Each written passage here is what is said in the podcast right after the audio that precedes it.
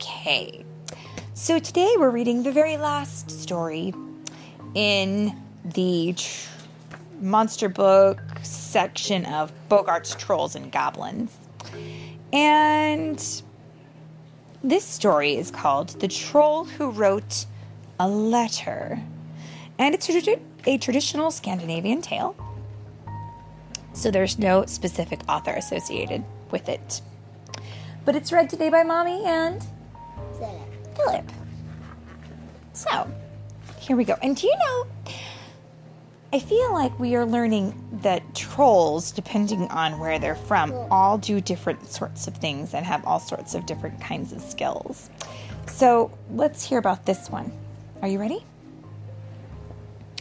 Once upon a time, a troll set up his home near the village of Kund in a high bank where he had scrabbled out a cave to live in.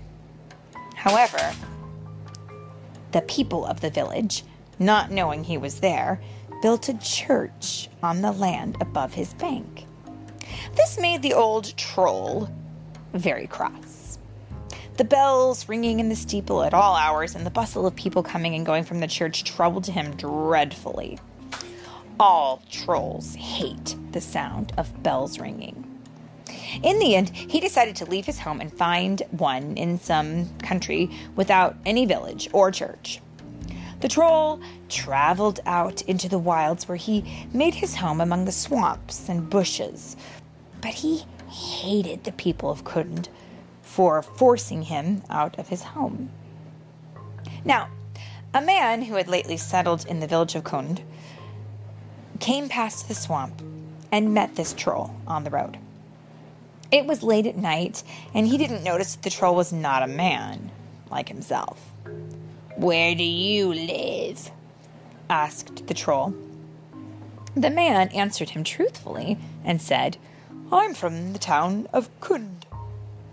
The troll had been waiting for a chance like this to get his revenge on the village. So, said the troll, I know you then, and yet I think I know every man in Kund. Will you be so kind as to take a letter back for me with you to Kund? The man said he would gladly do so. The troll took the letter out of his pocket and said, I beg you then to take this letter to Kund, not removing it from your pocket until you get there. And when you get there, throw it over the churchyard wall. The person it is for will expect it there. What a strange way to deliver a letter, thought the man. But he agreed to do what he was asked. The troll then went away in great haste, and with him the letter went entirely out of the man's mind. But when he was halfway along the road, the man sat down by the meadow where to his lake now to eat his bread and cheese. Where to his lake now is to eat his bread and cheese. Oh, to his, that must be a proper name for a special lake. T I I S. We're going to have to Google that and find out where that lake is. He suddenly remembered the troll's letter and felt the strange instructions that went with it. He felt a great curiosity to look at the letter, even though he had promised not to take it out of his pocket. But did he do this? I don't know. Took his head, open up his pocket, and look at it? Oh, Philip raises an excellent point.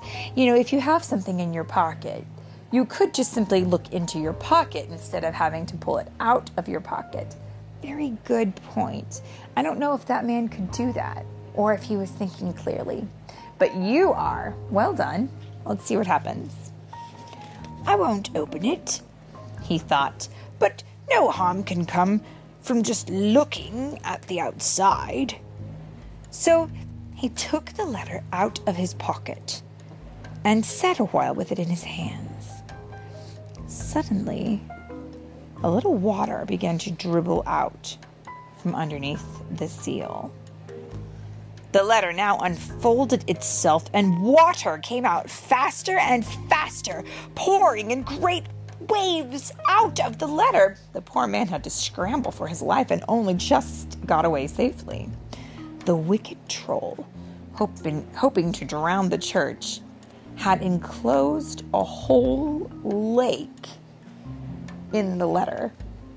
The troll had thought he would get revenge on Kund Church by destroying it in this way, but God ordered it so the lake ran out in the great meadow where Tiis Lake stands. Oh, yeah, there it is. That's how the lake came to be.